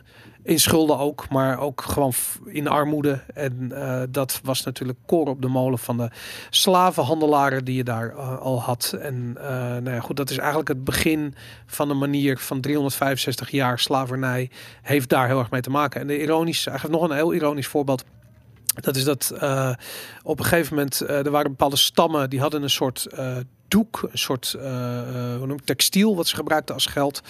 En ehm, eh, de Portugezen die aan het handelen waren daarmee, die eh, hadden zoiets van, nou ja, weet je, wij kopen eh, de slaven die daarvoor eh, hoe noem je dat, eh, weefgetouwen bedienden. Dus heel goed waren in het maken van dat geld, van, dat, van, van, die textiel. Die mensen werden op transport gezet naar Portugal, waar ze voor niks en in gevangenschap hetzelfde geld bleven maken. Wat vervolgens weer gebruikt werd om de lokale economie te destabiliseren en meer mensen in de slavernij te krijgen, nou, enzovoort, enzovoort. Maar het interessante is, wat hij stelt, is dat ehm, de economische oorlogsvoering altijd de, ehm, de, de, de ellende vooruit gaat. En dit is eh, eigenlijk de eerste keer dat we zo massaal in de geschiedenis eh, op zo'n grote schaal valsmunterij hebben gezien. En dat. ehm, ja, dat is een vorm van economische oorlogsvoering. En dat, eh, ja, ik vond het een fantastisch artikel. Hij gaat daarna eh, letterlijk eh, nog een hele andere richting op.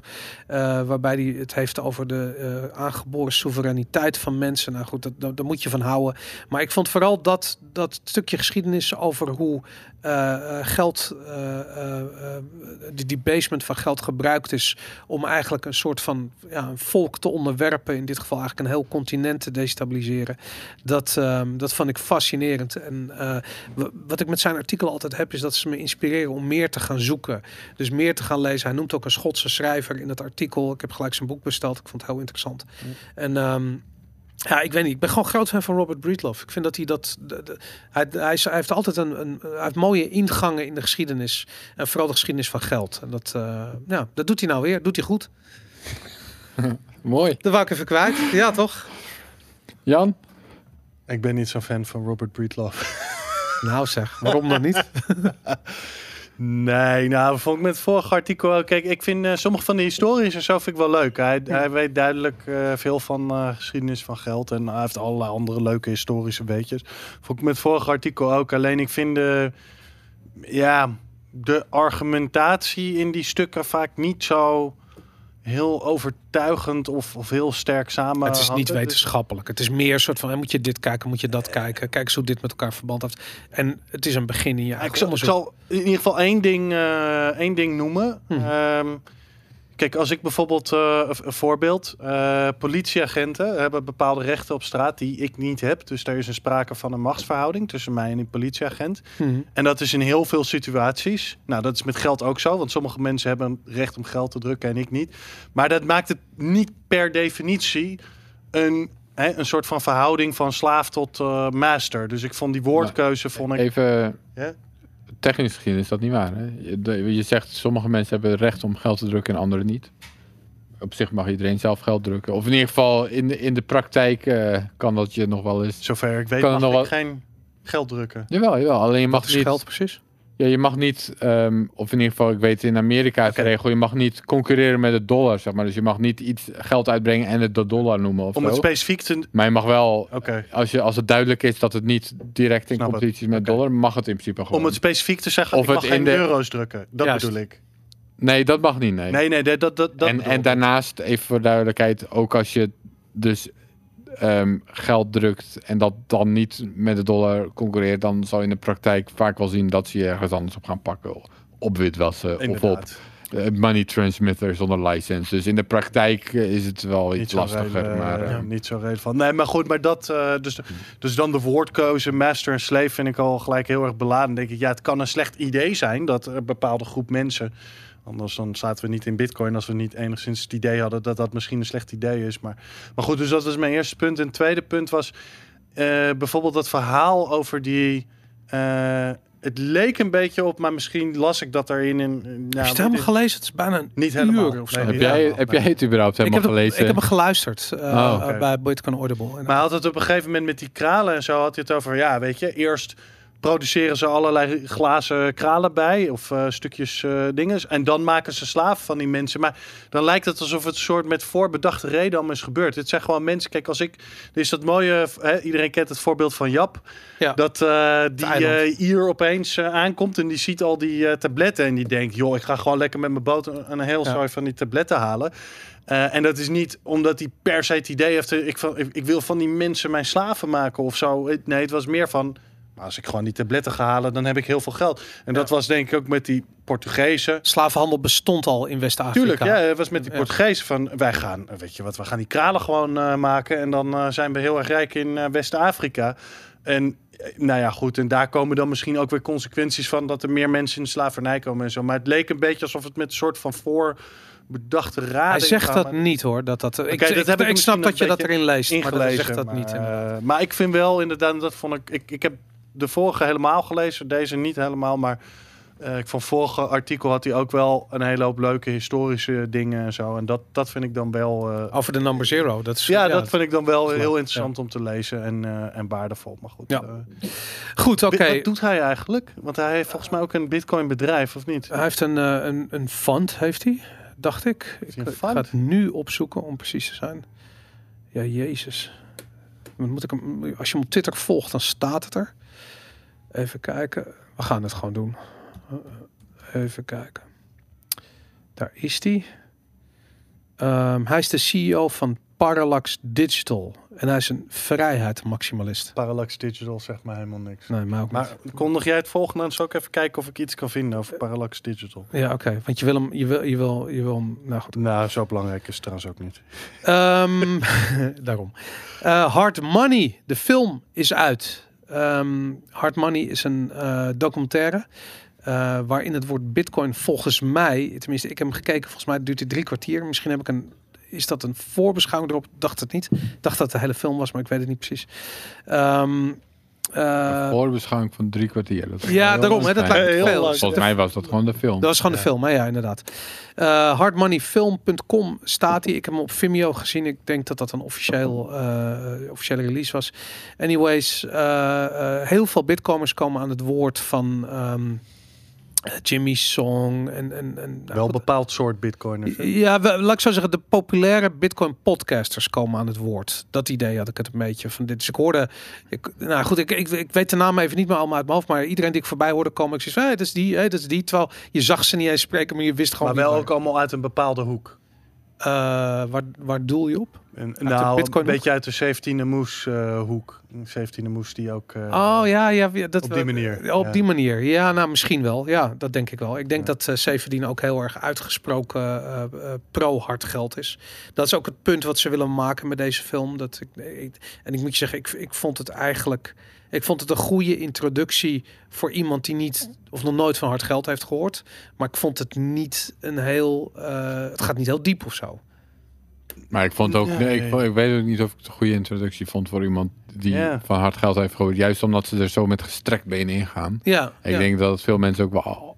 Ja, ik bedoel, als je in de eerste, we hadden het in de auto even over op de weg hierheen. En als je zeg maar in de eerste minuut zegt, eh, leg uit van de Federal Reserve is, dat kan ik in vier seconden. De Federal Reserve is een scam. ja, ja, je, dan ga je er zo hard in dat Ja. ik denk dat heel veel mensen die er nog niet heel veel mee bezig zijn, denken, ja, het zal wel of zo. Ja. Weet je wel. Denk ik. Dus, dus eh, het zou misschien juist beter zijn om het iets ja. eh, het was juist eerder, dachten we, tenminste dat dacht jij toch ook Jan, van het is eerder een soort van preaching voor de choir. Ja, van, je, hebt, je hebt eigenlijk wel je gaat hier waarschijnlijk niet heel veel mensen. Ja. mee gaan een soort van zeg totempaal maar. voor... Ja. Liever totempaal voor de bitcoin... Voor be- gedeelte van de bitcoin. Nou, ik, ik had wel, laat ik zo zeggen, toen ik Severdienst boek las, had ik tenminste nog zoiets van, hey, ik heb nieuwe dingen geleerd, nieuwe concepten. Het heeft me aan het denken gezet. Maar bij de Hard Money film, daar heb ik niets gehoord wat ik niet al wist. Dus het is in die zin niet een aanrader voor bitcoins. Ik denk dat de meeste mensen die deze show kijken, die kennen het wel.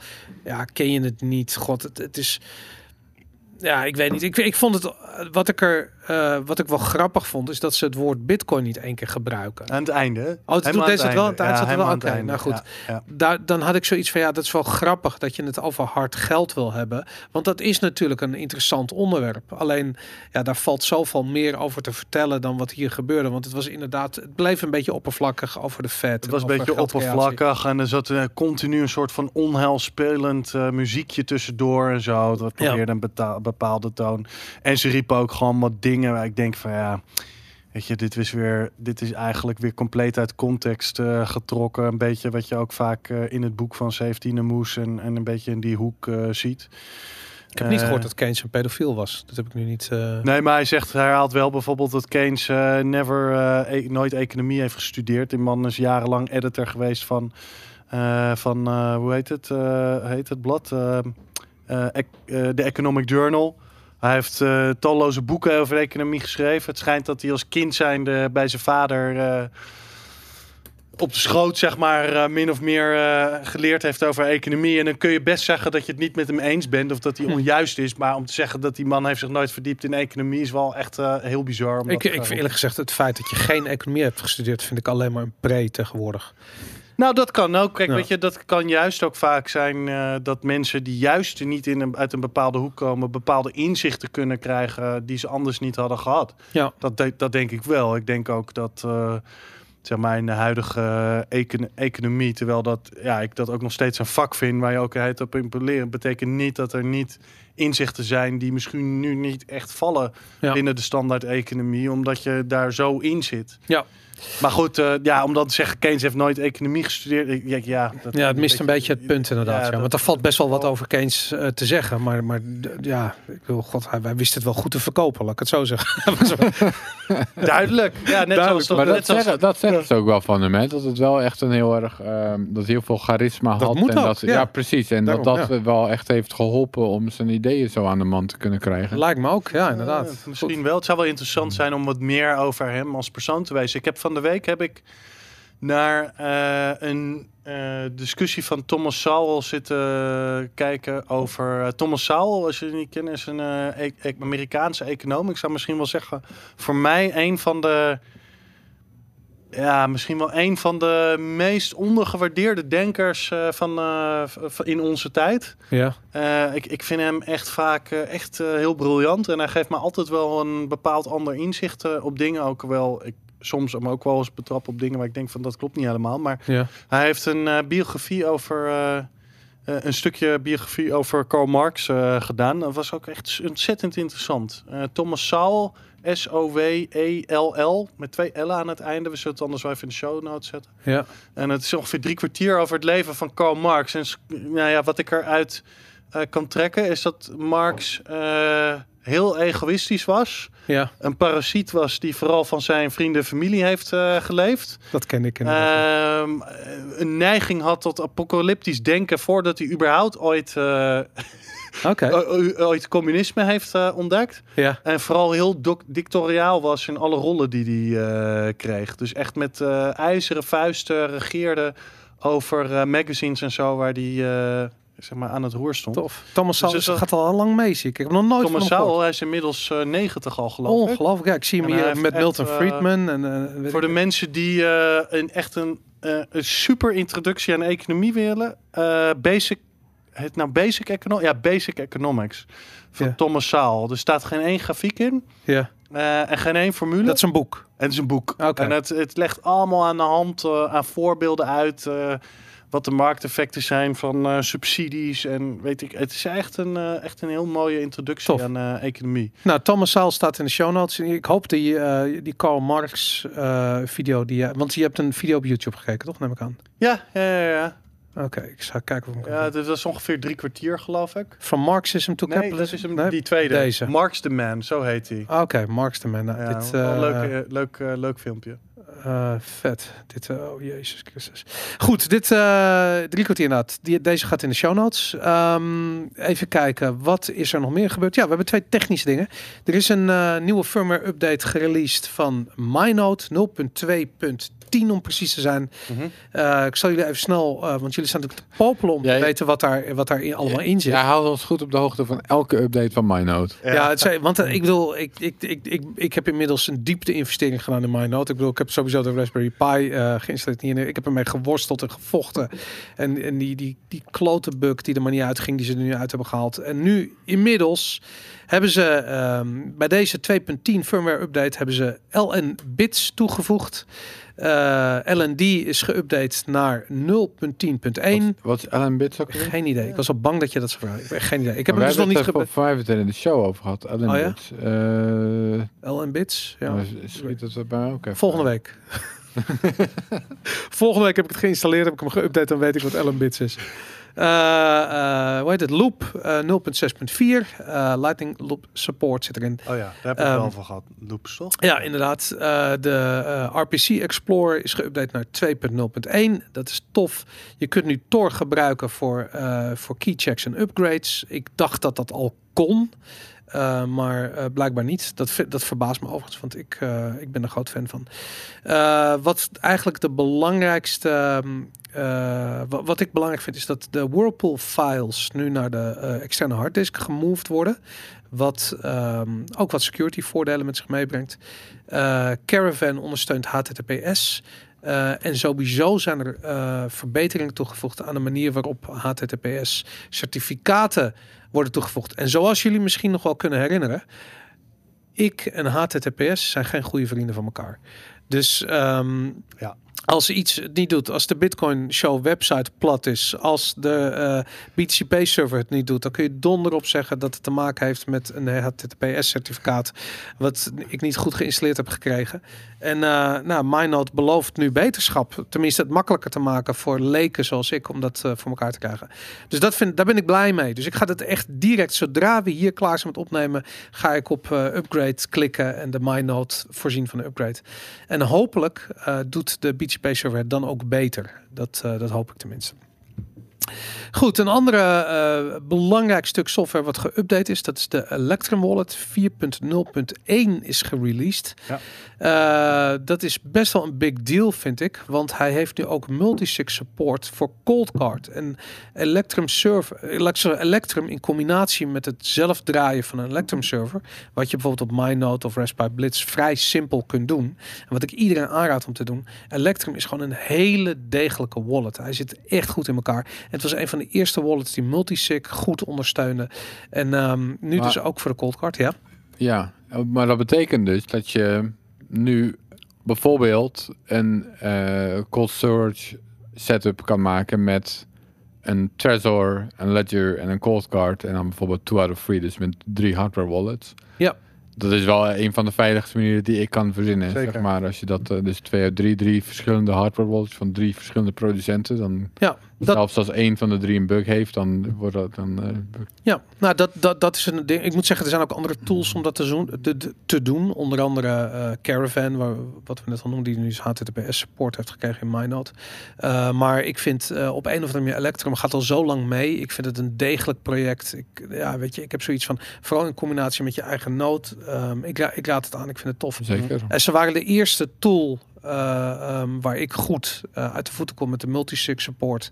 Ehm, nou ja, goed. eh, ehm, ze zijn ook nog. eh, ze hebben ook nog eh, gebruik gemaakt van. Laat ik zeggen, de Treasure doet het weer. Wat jij net zei, is dat je die. Want ik weet niet of je nog weet, we hebben het vorige keer gehad over die rare firmware update van die Treasure. En dat vervolgens support voor alle, alle, alle wallets wegviel. Mhm. Nou, dat is nu dus ook weer gefixt. Dus je kunt Electrum gebruiken in combinatie met je favoriete hardware wallet, zodat je bijvoorbeeld niet dat vreselijke Ledger Live hoeft te gebruiken, waar we het net al over die bug hadden die erin zat. Wasabi heeft Trezor er juist uitgeflikkerd, hè? Of gaat eruit flikkeren Waarom? bij de volgende... Ja, van, omdat vanwege, Vanwege die die firmware update en hoe dat is gegaan, hebben ze iets van... eh, Ja. Fuck die shit. Geen Trezor Nou, meer. wat het meer is, is dat je, je kijk, je hoeft je Treasure niet te upgraden. Je hoeft die firm, je hoeft niet te upgraden naar de laatste firmware. En dus als je dat Nee, doet- en je hoeft je Wasabi ook niet te upgraden. Dus je kan het wel blijven gebruiken. Maar als je een van de twee upgrade nu, dan eh, is het niet meer eh, Ja. met elkaar in combinatie Maar ik moet zeggen, ik zou gebruiken. mijn wallet zou ik wel up, up- updaten. Want dat is natuurlijk, je wil dat dat up-to-date is. Zeker als er een keer een bug ontdekt wordt wat je niet in de gaten hebt. Maar het god, je hardware wallet, dat, eh, ik weet niet, tot daar. aan toe. Mm. Anyways, ehm eh Electrum Maar dan ben je 4.0. dus subject tegen die vier burning attack misschien. ja, Ik zie dat niet als een heel groot ik vind het risico, echt een heel maar vergezochte toestand. Ik, ik ook, maar Dus het, het is, in- het is in principe het- Ja, wel zo. het is een goed voorbeeld van die, van die PR, eh, die, die soort van bug die met veel fanfare en tromgeroffel wordt gepresenteerd. En eigenlijk niks meer dan een persbericht is van kijk, ons eens even goed in ons best doen. En dat, eh, nou, Ja, zoals ik volgens mij toen ook in de aflevering heb gezegd, als je een Trezor hebt, ik, weet je wel, je hoeft niet per se te haasten om het te upgraden, zou ik zeggen, weet je wel. Als je ergens veilig ligt, vooral dan eh, ja, doe je dat. raak niet in de stress, maar mocht- Precies. mocht je ooit willen upgraden, dan eh, is het wel ietsje beter. Ja, goed. Nog eventjes eh, ehm, eh, nieuws over eh, Iran. Eh, ik vind Iran interessant, omdat het een land is wat eh, eigenlijk alles in zich heeft om als eerste Bitcoin-adoptie eh, gewoon massaal door te voeren. Ze, hebben, eh, ze zijn verwikkeld in een currencyoorlog. Eh er zijn sancties ingesteld waardoor ze problemen hebben om de olie die ze hebben, die ze willen exporteren, betaald te krijgen. Ehm, eh, daarnaast hebben ze te maken met behoorlijke inflatie in het land. Mhm. Dat zijn ze aan het vechten. Om dat tegen te gaan hebben ze capital controls ingevoerd. Dus je kunt in Iran niet zomaar geld meenemen naar het buitenland, wisselen naar dollars, naar euro's, dat soort dingen. Dat betekent dat er eh, grote vraag is naar bijvoorbeeld goud. We hebben al een paar grote goudhandelaren aan hoogwerkers zien hangen, eh, omdat ze eh, blijkbaar niet genoeg hebben afgedragen aan bepaalde functionarissen. Ik ga er maar even voor het gemak vanuit dat dat, een, dat, dat daarmee te maken heeft. Wacht even. Ik, ik zit niet op te letten, Boris. Ja. Ten eerste, zijn we klaar met Electrum? Ja. Want Lightning zit er ook in, hè? Ja, dat Hebben we dat genoemd? En Watchtowers heb ik niet genoemd. Want dat vind ik Submarine wel even iets even om te noemen, toch? Ja. Dat een van de grootste wallets nu, li- nu Lightning heeft. Ja, we zijn gestopt met de Treasure Firmware. Inderdaad, ja, nee. Er zit lightning in Electrum, jongens. Het is groot nieuws. Ja, en Watchtowers. En, en de hele. Het is gewoon een moderne Ja, wallet Het geworden. is ja, het is gewoon echt, een heel ding aan het het is worden. fucking insane. Jaren, in, jaren eh, work in progress en nu is Electrum gewoon met Lightning. eh. Ze hebben eigenlijk jarenlang... Het is de wet van de remmende voorsprong. Ik weet niet of je dat, dat idee kent. Mm, ja. Als je heel lang niks doet, Dan moet je dus al iedereen inhalen die, die, ge- die hard gewerkt Nee, heeft. maar ze hebben gewoon heel lang hieraan gewerkt. Want dit is al jaren echt dat ze Lightning... eh, ze Ja? hebben, het is een hele nieuwe Lightning implementatie. Hè. Het is- ze zijn gewoon van ground up. Er is gewoon een nieuwe, nieuwe Lightning implementatie. Vandaar ook dat die, dat die Watchtowers erin zitten. Ja, dat Dat, soort eh, dingen ja. zitten er allemaal... Vind je eh. dit nou echt nieuws? Ja, ik vind het wel nieuws. Wel leuk. ja, Ja. tof. Mogen we nu over Iran? Dus oh ja, Iran ging het Iran, over. Ik ja. had in mijn hoofd, volgens mij hebben we iets gemist. Waar heeft Boris het nou over? Ik had het over Iran. het was over. Iran begonnen. Oké, nou, ja. over Iran vertellen. Coindesk, nou goed, wat ik al zei, Iran heeft alles in zich om eh, Bitcoin eh, te omarmen. eh, of ze dat nou leuk vinden of niet. Maar ze hebben daar grote problemen. En die problemen kunnen eigenlijk allemaal bevochten worden door het gebruik van Bitcoin. Nou, op een gegeven moment waren Bitcoin miners. Die, ehm, die werden geïnstalleerd in moskeeën. Want op een of andere manier zijn, is energieverbruik gratis voor moskeeën in Iran. Mhm. Dus natuurlijk eh, stamp je dan zo'n moskee helemaal vol met, eh, met bitcoin miners. Dat gebeurde dus ook.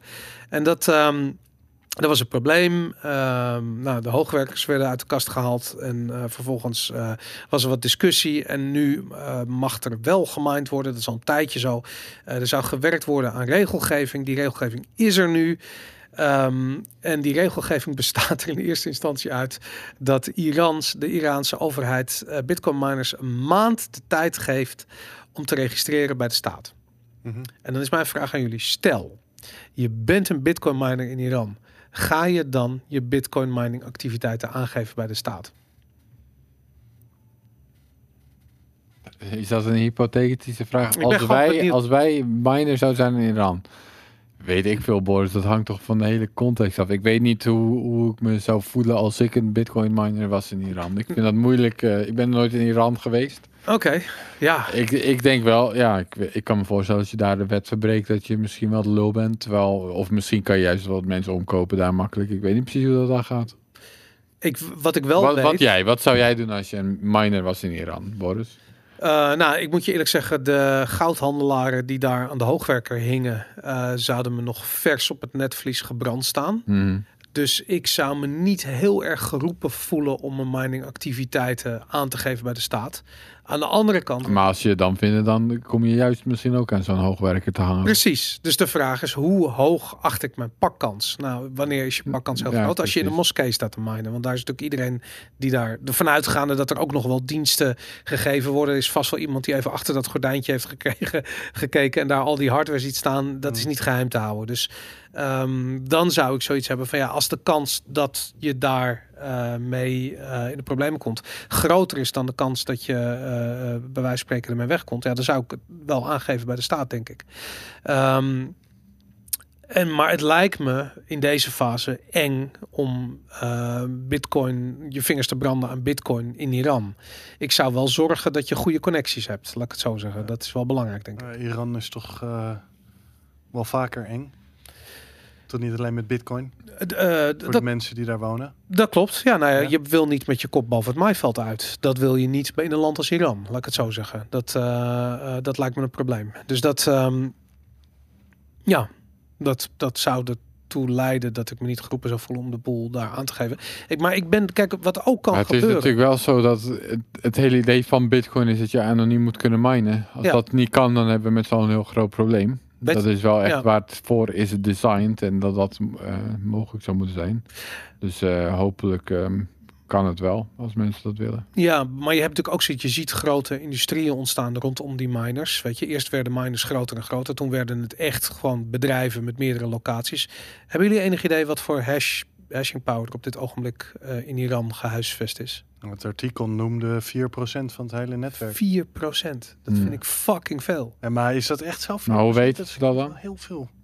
Maar, Ja, ik wil nog. Ja, het is Coindesk, dus dat moet wel. Het is in, geen fake in- nieuws in, in natuurlijk. het verlengde van wat ik, in het verlengde van wat ik net zei, het is wel designed dat je het anoniem moet kunnen doen. Dus dan weet je ook niet waar het zit. Nou ja, misschien heeft 4% Maar goed, de- de- maar de- geregistreerd bij de staat. Ja, weet ik veel. Je, valt maar- vast wel. Ik bedoel, er zijn. Ja. Ja, nou ja, goed. eh, Als jij eh, als miner misschien een mining pools dat soort data willen delen, of eh, kan ik me eigenlijk ook niet voorstellen. Maar ik weet, ja, ik, vraag me wel af hoe ze aan dat eh, getal komen, laat ik het zo zeggen. Ja, een ander ding is dat, hoe je het ook went of keert, energie is goedkoop in Iran. Het is natuurlijk een olieproducerend land, heeft moeite die olie te exporteren. En hoewel er laatst rellen zijn geweest omdat de benzineprijzen zo omhoog gingen, ehm, heeft dat meer te maken met de, de geldsituatie, met de inflatie, dan met eh, de hoeveelheid energie die, eh, die voorhanden is. Dus het zou sens maken voor buitenlandse eh, miners om in Iran te gaan zitten.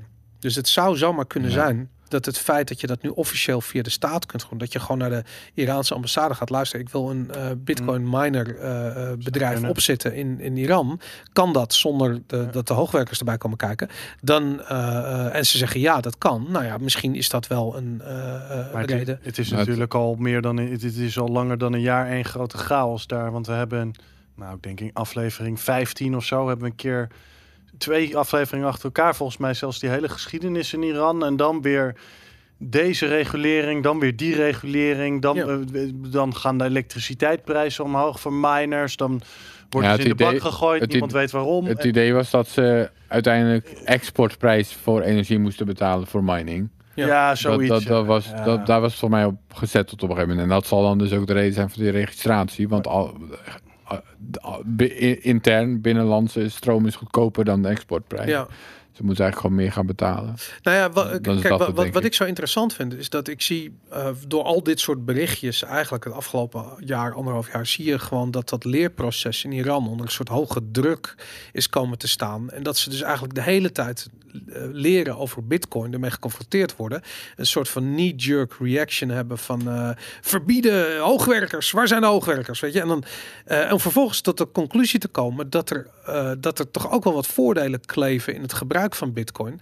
En dat je dus toch, hoe je het ook went of keert, hoe, hoe, weet je, die overheid is aan het, aan het tegenstribbelen en aan het schreeuwen en aan het schoppen.